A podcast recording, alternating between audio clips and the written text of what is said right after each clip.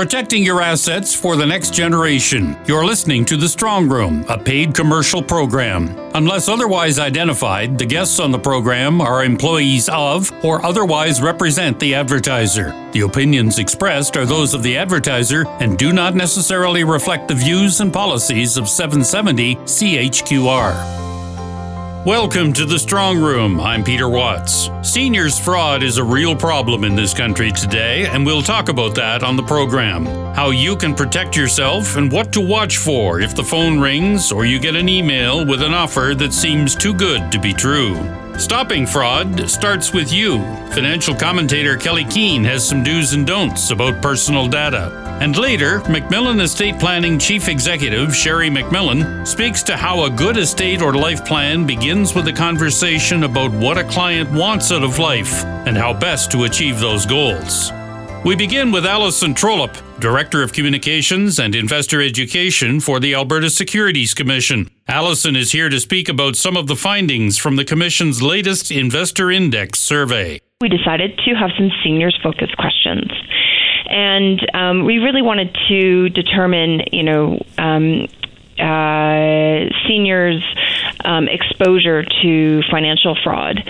And what we found is that they are actually approached with a potentially fraudulent investment um, far more often than um, the regular population. By whom? By what means? Uh, they report being approached with, by a potentially fraudulent investment um, by scam artists, um, and uh, while it wasn't uh, tested for in our study, we do know anecdotally from our enforcement team that seniors tend to be um, approached in one of three ways. They tend to either um, receive cold calls uh, from strangers. Um, they may be invited to investment seminars where um, they are pressured in person to get into a f- potentially fraudulent investment, or um, unfortunately, they're actually targeted quite often um, in affinity fraud, which means that it's someone you know. Uh, that one is the tough one, isn't it? Because that's family and friends that at least you start with that group to investigate. It's extraordinarily um, difficult for people to see that, you know, or to think that their friend or family member is targeting them. Um, I have a family friend who um, the father was targeted by a man who he had known for more than a decade. They used to share Christmas dinner with him, um, and this individual um, took our family friend for all of his retirement funds, and now at seventy-four years old, he takes the bus every day to work to support himself. Uh, what are the red flags of investment fraud? One of the most important ones is high rates of return with low or no risk. So, and that, that can be a bit tricky to determine what a high rate of return is in a low interest rate environment like we are now. But if someone's guaranteeing you eight percent, you really have to wonder if the bank's going to guarantee you two percent return, how someone can offer you eight. So it just takes a bit of critical thinking to look at that. We also see some scams that promise you three hundred percent, and that's obviously a clear red flag. Um, another important red flag is pressure to get in now. And a third one to keep in mind is um, that if someone isn't registered, and you can do a quick and easy and free registration search on our website or by calling our public information office, um, that's a red flag if they're not registered.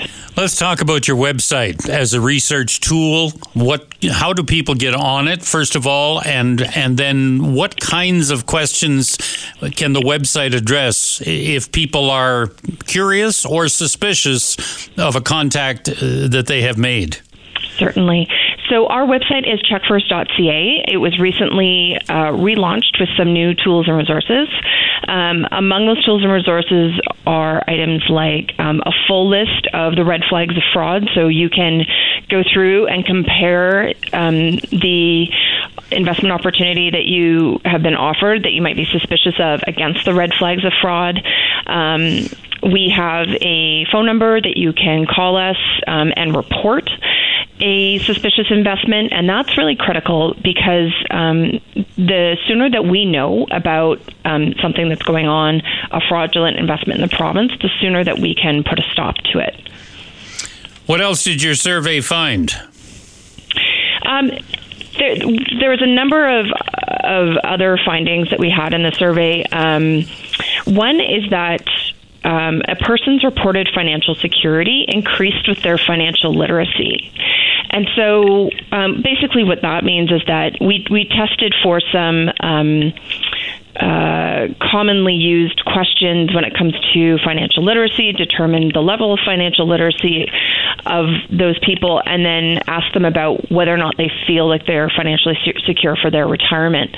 And so one of, you know, what that means to me is that um, becoming financial financially literate is important to ensuring that you're financially secure in the long run. The more you know, um, the more you can protect yourself.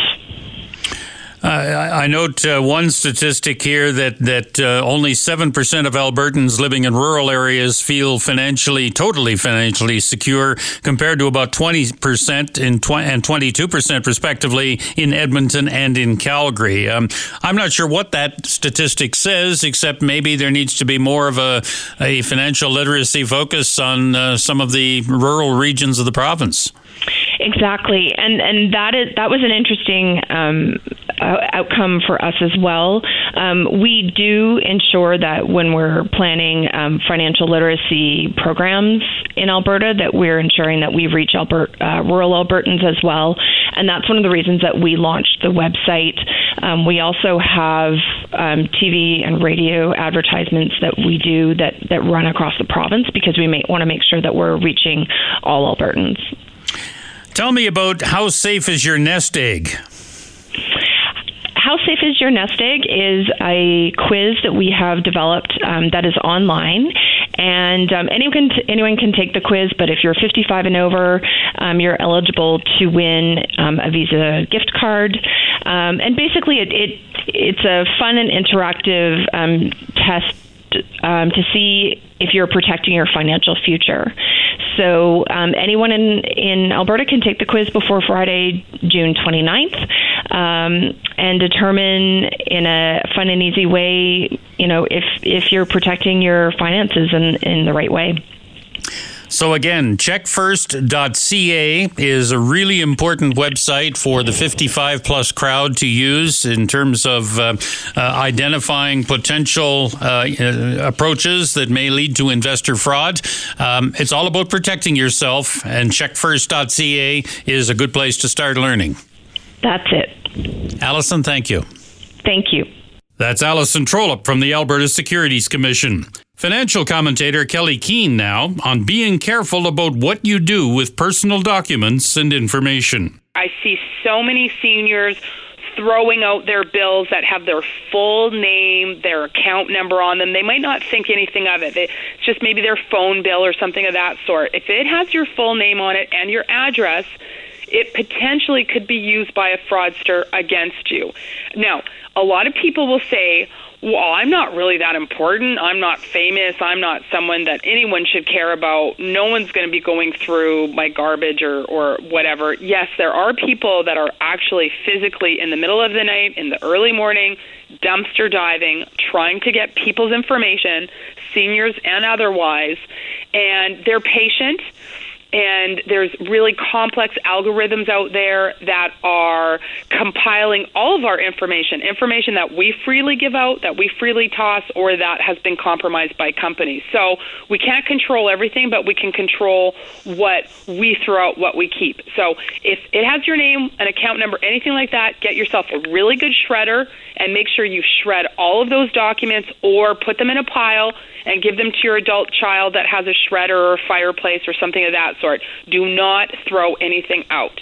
Now, what you also want to look for are all of your account applications and things like that. So if you have an R S P or a R I F, something that maybe you just change your R S P to a R I F and you leave that account application on your table, not thinking anything of it, and you've got some repair people coming in and out of the house, That's a really sensitive document, Peter, because it's got your full name, your date of birth, your social insurance number on that.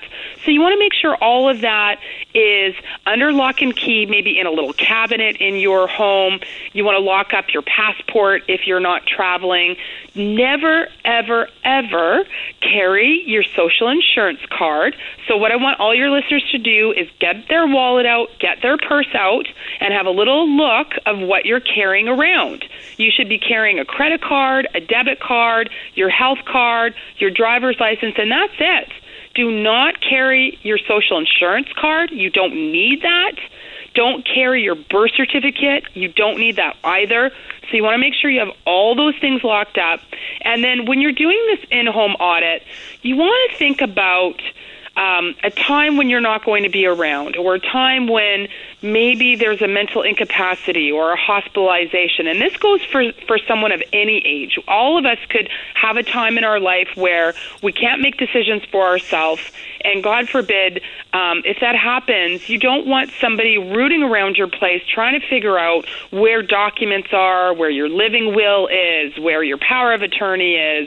Um, it's real. It's a hard enough time if someone's passed away or, or they're they're in the hospital to figure out what they want, let alone try to find these documents. So sit down with your financial professional, sit down with your estate planner, your certified financial planner, and get, you know, this might take a little bit of time, you don't have to rush, but go through your house, look at where all your documents are, create a binder, and that lists, okay, here's the professionals that you deal with. Here's my planner. Here's my estate person. Here's my life insurance person. Here's my lawyer. Here's their phone number. Here's the account numbers of what I have with them.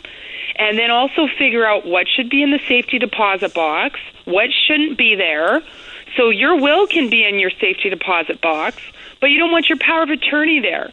Because if your power of attorney is in a safety deposit box and something happens to you, you're in the hospital, how is your power of attorney going to get to the bank to say, let me into that person's safety deposit box? They're not going to let them in.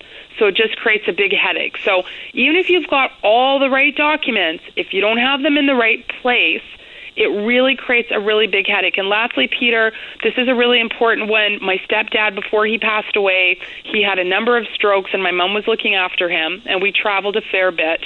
So people would come and look after him at the house, and it was really important to him that he ha- he was not resuscitated. He, for whatever reason, didn't want to be resuscitated. But, but the number one Um, thing that the ambulance people will do when they're called is they do resuscitate. So if, let's say, for example, that's important to someone in your life, you want to make sure that that is posted on the fridge, it's in the car, that your wishes are in a place that in the event of an emergency, someone will actually know w- what your wishes were and where those documents were.